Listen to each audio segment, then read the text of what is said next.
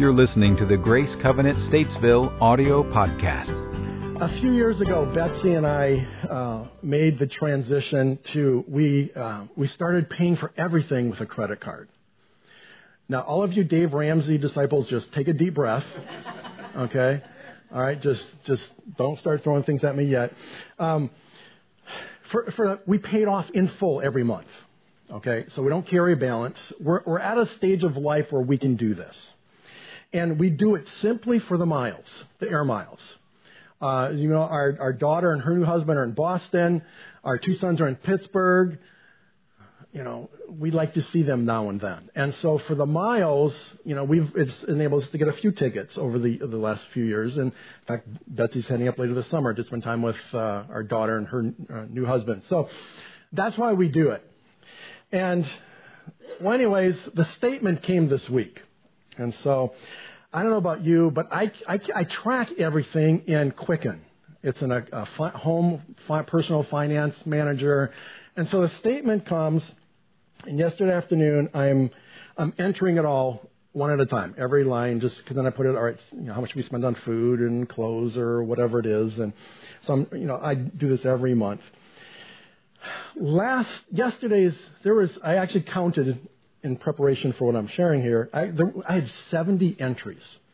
So I'm well into this for over an hour, you know, putting, it takes me a little minute or two to do each one. And I'm on my 65th entry. So I only have five more to go. And I mistakenly hit the escape button instead of the one. The one, the escape button is right above the one. And I hit the thing and it all just disappeared.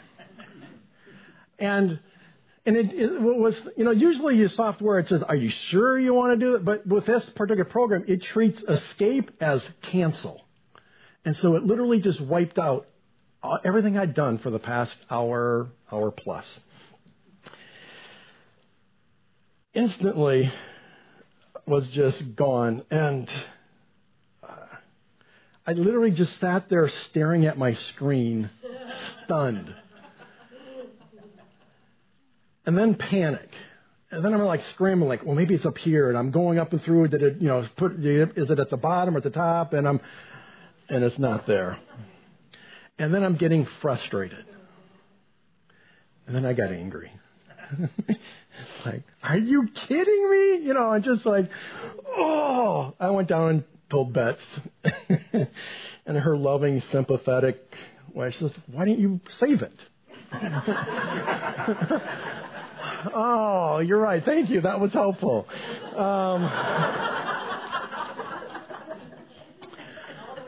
yeah. Oh, yeah. She's, and she's teaching me like I say myself every five minutes. Like, thank you, mom. Um, but here's the thing: in that in that short window of, of time, I probably had four or five different emotions running through me simultaneously from just exasperation to shock to anger and just, uh, it was just, it was one of those moments. You ever have one of those moments? As we read our passage this morning, we're going to find Paul having one of those moments. Now, where we've come from, we're in week four of a six week series on the book of Galatians. and we've learned a few things over the past few weeks that the letter itself, that the book of Galatians is actually a letter. It's a, and what we call it is a circular letter. In other words, it went to a group of people. And so one group would read it, and then when they were done with it, they would pass it along and share it to the next group, and then so on to, to all the groups that had a chance to read it. Paul spends the first part of the letter defending his authority as an apostle. He said, I received this directly from Jesus. And he's establishing the fact that what he's saying in this letter, he is, he is qualified to say. And it's appropriate that he does that. He then spent the next section, uh, part, uh, chapter 2, largely defending his gospel. And what I mean by that, he refers to it as this is new, that the sense that the gospel that you heard from me, that you don't need to follow Jewish customs and traditions. Because remember, Christianity came out of Judaism. All the early converts were Jews. And so following the Jewish customs and traditions is just what they did. putting their faith in Jesus was in addition to that. Um, and so as things began to progress, what was happening and what we learned here in Galatians is that there were some of the Christian Jews from Jerusalem were going up into Galatia, which is present day Turkey, and telling the, Jew, the, the new Christians there that if they really wanted to please God, they also had to follow the Jewish laws and, and customs and traditions. And Paul is freaking out that they would do this because he said, This is not at all what we've talked about. Last week we looked at you know how Paul was able to confront Peter um, in a way that preserved both truth and the relationship between them, which is important. And to this point, the primary issue that's being addressed by Paul is that a group uh, um, is just this idea of of law versus grace. And the, the law says do the right things and you will live. Grace says believe the right things and live. The law shows us how to live righteous before God, but it, but it cannot make us righteous before God. And we're going to come back to that because that's an important distinction. The, the passage in Galatians chapter 3, and we're going to read verses 1 through 6. You foolish Galatians, who has bewitched you? Before your very eyes, Jesus Christ was clearly portrayed as crucified. I would like to learn just one thing from you. Did you receive the Spirit by observing the law or by believing what you heard? Are you so foolish? After beginning with the Spirit, are you now trying to attain your goal by human effort? Have you suffered so much for nothing, if it really was for nothing? Does God give you His Spirit and work miracles among you because you observe the law or because you believe what you heard? Consider Abraham. He believed God and it was credited to him as righteousness. Let's pray. Father, thank you for your word. Thank you for the message we have from Paul, the letter that uh, 2,000 years later we get to read and learn from and understand. So, Father, I pray in the next few moments that uh, you, your Spirit would speak to us, that each of us, Lord, would hear what we need to hear, and uh, your Spirit would would uh, just address those things in our life that might need to be addressed. And so we commit this to you now in Jesus' name, Amen. A couple things to note um, in this passage. Um, in those six, in those five, in the first five verses, so the sixth one actually just talk about Abraham in those first five verses, there are six questions. You know, are you so foolish? Where'd you learn this? This is what I want to know. That is a very common Roman Greek rhetorical practice. You front, you front load a conversation with, with questions that really aren't questions. They're statements. Paul's literally saying, Really? You're going to wear that shirt? Well, I guess not. Not today. Um, how many of us husbands have heard that question uh, coming out? But um, but so that's what's happening here. Is Paul is using a very common rhetorical uh, mechanism, so his hearers, the people reading this, would understand what he's doing. That he's he's setting the course, he's setting context for what's coming. Two times he refers to them as foolish. And I go one of one of the references I was looking at in, in this verse the, the comment was this. He said, This was more than a reprimand.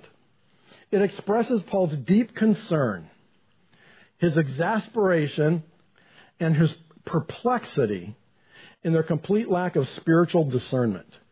So all these emotions were going through Paul in these five verses as he's trying to deal with a situation that he thinks can be very detrimental and even destructive to their faith.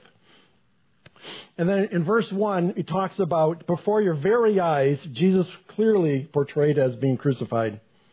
What he's saying there is that I laid it out to you directly to you. You didn't hear this from someone else. You, you didn't come through some other means. I laid it out directly to you as to what was happened. That our salvation hinges on the crucifixion of Jesus. He, you know, another, he could, another way of saying this, I couldn't have been any more clear. So he is very, again, not real happy. Paul's upset. He can't understand why the Galatians would even consider the idea of attempting to follow the law. The law is of no value to those who have given their life to Jesus Christ. So, but it does ask the question, what place did the law have in the scheme of things? It was there. Why was it there? And I think to understand that may help a little bit just to understand why Paul is reacting so strongly against it. We know that the purpose of the law, it's, it's interesting when, when God, you know, when, when the, the law first comes out uh, in the Old Testament with Moses, it's not as if God lays out, you know, sorry, here's, here's historically, you know, a thousand years from now, here's why those look back and see it. But Paul is able to look back and say, here's what's going on. Here's why this happened. Couple and so there's a few things we can say about this with, with clarity. One is that the, the law revealed the character of God. The Ten Commandments, let's just take those. the first four of them deal with our relationship with God. The six, the second, not second, the second half, the, the, the final six, all deal with our relationships with one another. So we can tell just from the fact of what those laws identified that God was concerned about relationships. He, he was very much concerned about our relationship with Him, but he was also concerned about our relationships with one another. The second thing that reveals is that the law reveals the sinfulness of man and the reality of our need for a Savior. Here's the thing, and we talked about this a little bit last week as well. Following the rules does not make us or bring us closer to God. If, if anything, it actually makes us feel as if we're farther away because most of us break rules.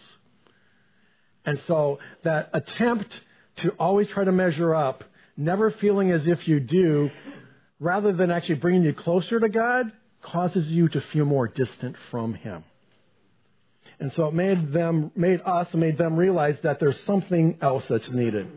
And a third purpose for the law is that it prepared the way for Jesus Christ. Literally, there, there just has to be something better. There has to be something better than this if we're to have restoration with God. So that was the purpose of the law.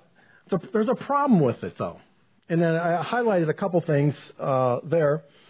But one of the things uh, that, that clearly comes out, and Paul's talking about this uh, throughout his letter, is that the law demands full obedience, and this means obedience in all things. So, if you break one law, you step outside the law. In other words, if you break one, you've broken them all. You're outside the law. You're a law breaker. So, but yet when you break the law, there's a sense that you're outside of God's approval. And so there's this, this pressure to try to be inside the law. But here's the problem. Do you know how many laws there are in in the um, the Torah is the Jewish, but the first five books of the Old Testament, 613. 613. 248 of them do's, like you're supposed to do this, you know, do that, do this. There are 365 do nots. Don't do this, don't do that. So 613 commandments that Moses, that we get directly from Moses and, and um, within the first five books of the Old Testament but now here's what was going on, though. The, the, um, some of you may have been familiar with the Mishnah, which is an oral tradition of for Jewish um, of Judaism. And so what was happening there was even after Moses and it's, it's continued to grow, but even back in the time of Paul, this idea that if a little bit of a law was good, a lot is better. And so they devised, there are 39 major categories for, for, for um, work that's prohibited. Oh, so, oh, I'm sorry, let's go back to the commandment to the, um, um, obey the Sabbath. Okay, so let's just, that's one of the Ten Commandments. Obey the Sabbath, and it says you're not to work. Do not work on the Sabbath. Okay, for us, that's just pretty straightforward. Not if you're one of the religious uh, Jewish leaders. They identified 39 major categories of work that is to be avoided on the Sabbath, and hundreds of subcategories within those. So, to things like if you have wa- if you have flowers in your house and you want to add fresh water, that's work. Because you are sowing, you are adding, you are you're contributing to the a plant growing. So that's the same thing if you're out sowing seeds and the thing you can't add water to uh, flowers that are just sitting in a vase in your home. No braiding of your hair. It's weaving. And so they, someone could see that and say, "Oh, they're not. They're working. They're, they're, um, um, yeah. May you'd be in big trouble, wouldn't you?" But uh. So yeah, she, yeah. She, she couldn't, couldn't, couldn't braid hair. This is one that, uh, and I don't know why these all pertain to women. Sorry, but they do. The last one is no application of makeup. That's considered dyeing, like you change the color of some things. So something as simple as applying makeup was perceived as work, or actually was you didn't even want to you didn't even want to be misunderstanding, and so none of that. So they had literally thousands of these rules of things that you can't do, and this just pertains to the Sabbath. And then we've got all the other stuff that's out there.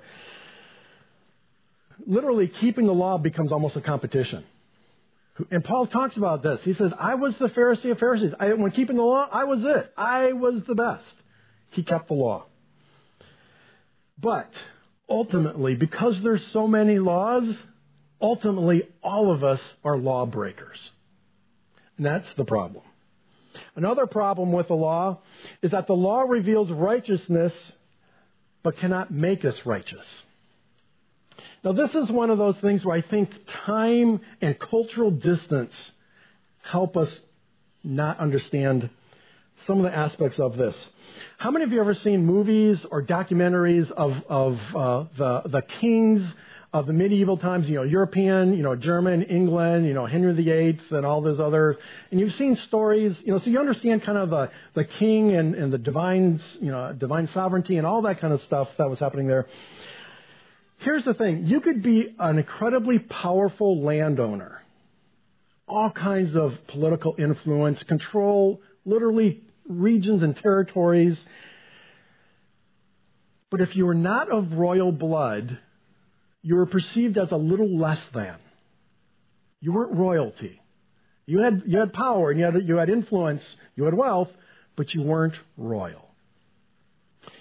In contrast to that, a third cousin to the king, who could have absolutely no power or authority, could absolutely be worthless as far as what they contribute to society,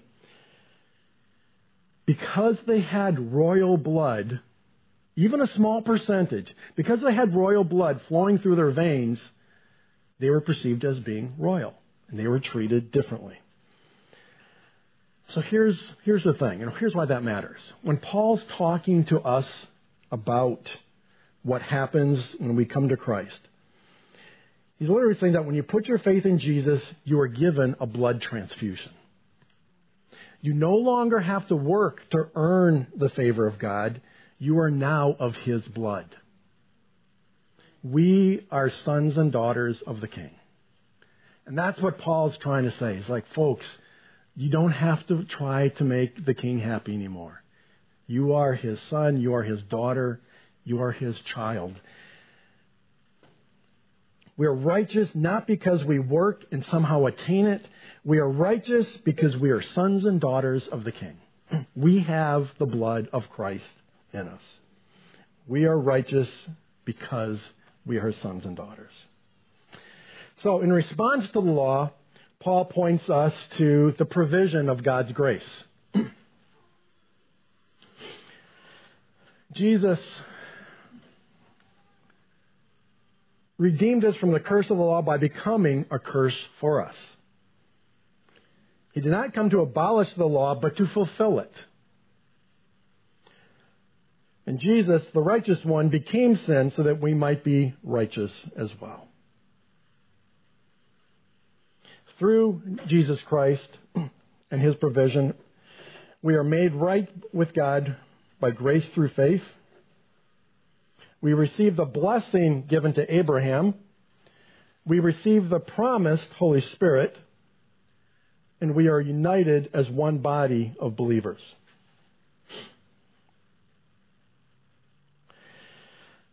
As I wrap up this morning, just some of my thoughts. I actually want to circle back to verse 2. Caleb, can we get that on the screen? Thank you.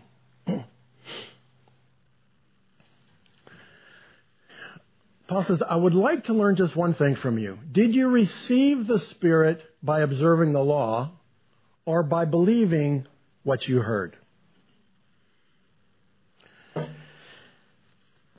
By asking this question, Paul is causing them to reflect on their experience. And he expects them to remember what happened when they came to Christ.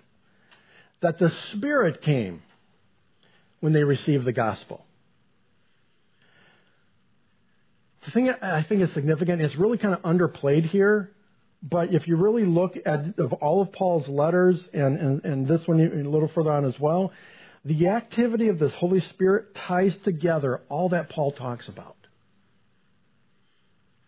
So for me, the question as I'm reading this is how did the Spirit manifest itself with the people?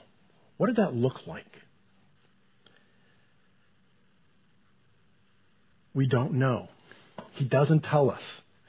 Um, what we do know is that Paul's from from his writing that both he and the Galatians knew what he's referring to. The way he's writing, he, there's an assumption on his part he knows what he's talking about, and there's an assumption that he knows that they know what he's talking about. But we don't know because he doesn't specify it. But here we do know this as well that the Spirit came when they put their faith in Jesus.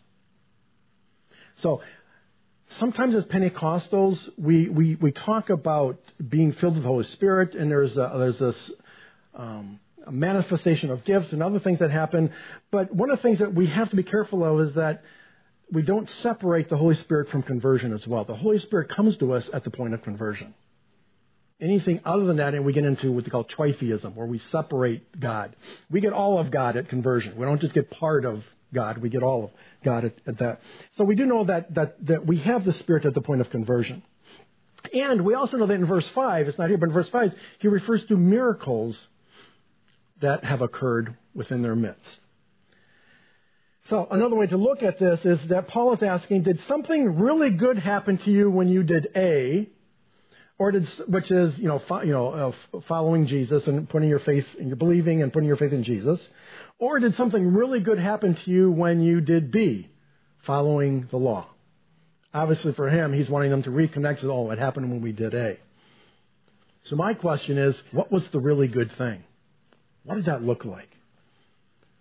But here's, and again, there's some uncertainty there, but here's my takeaway from that in this, this verse, and why I think it's so important for us even today. My takeaway is this if you're living by faith, the activity of the Holy Spirit in your life should be obvious to you. Let me say that again. If you're living by faith, the activity of the Holy Spirit in your life should be obvious to you. So if Paul were to ask you, did you receive the Spirit by the works of the law or by believing what you heard? How would you answer?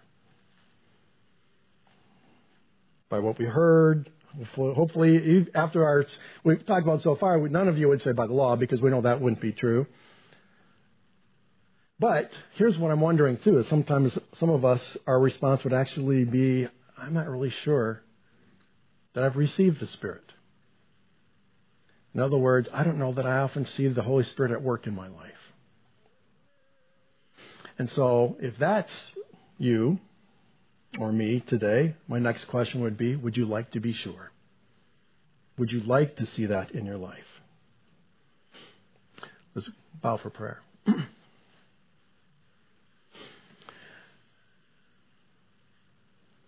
know, with, with your heads bowed and eyes closed, I do want to just pause and, and just speak to some here that um, all the things we've been talking about in this series, all of it begins when we put your faith in Jesus Christ. When you, when you sign up to follow Him.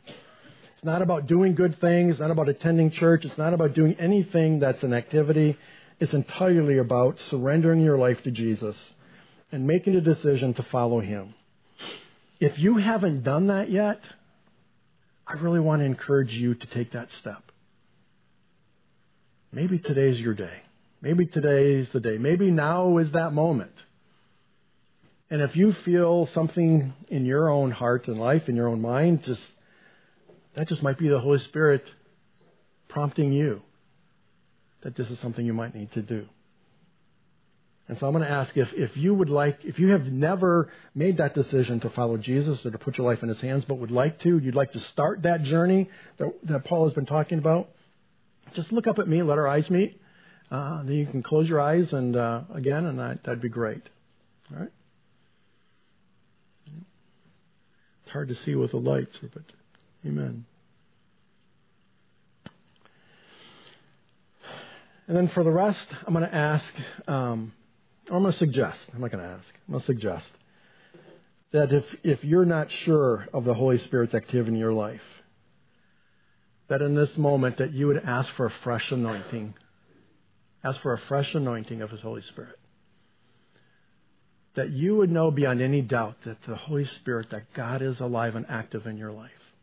That you have a transformational encounter with God.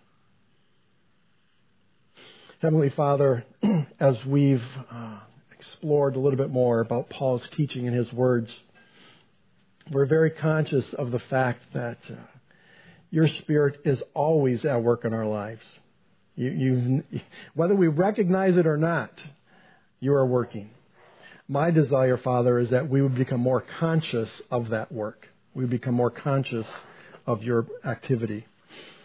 So, Father, for those who maybe for the first time are beginning that journey, I ask, Lord, that you would come alongside them uh, to, to help guide and show them, Lord, the, the, the steps they're to take, the path they're to follow. For those of us, Father, who are asking for a fresh anointing, Lord, grant that request. Lord, may we be a people. May we here at Grace Covenant Statesville be a people who sense your spirit, who walk by faith, who encounter you on a regular basis. Lord, what a great reputation that would be. So, Father, we do commit ourselves to your purposes and towards that end. It's in Jesus' name I pray. For more information on Grace Covenant Church, our service times, ministry opportunities, directions, and more, visit us at gracecovenant.org.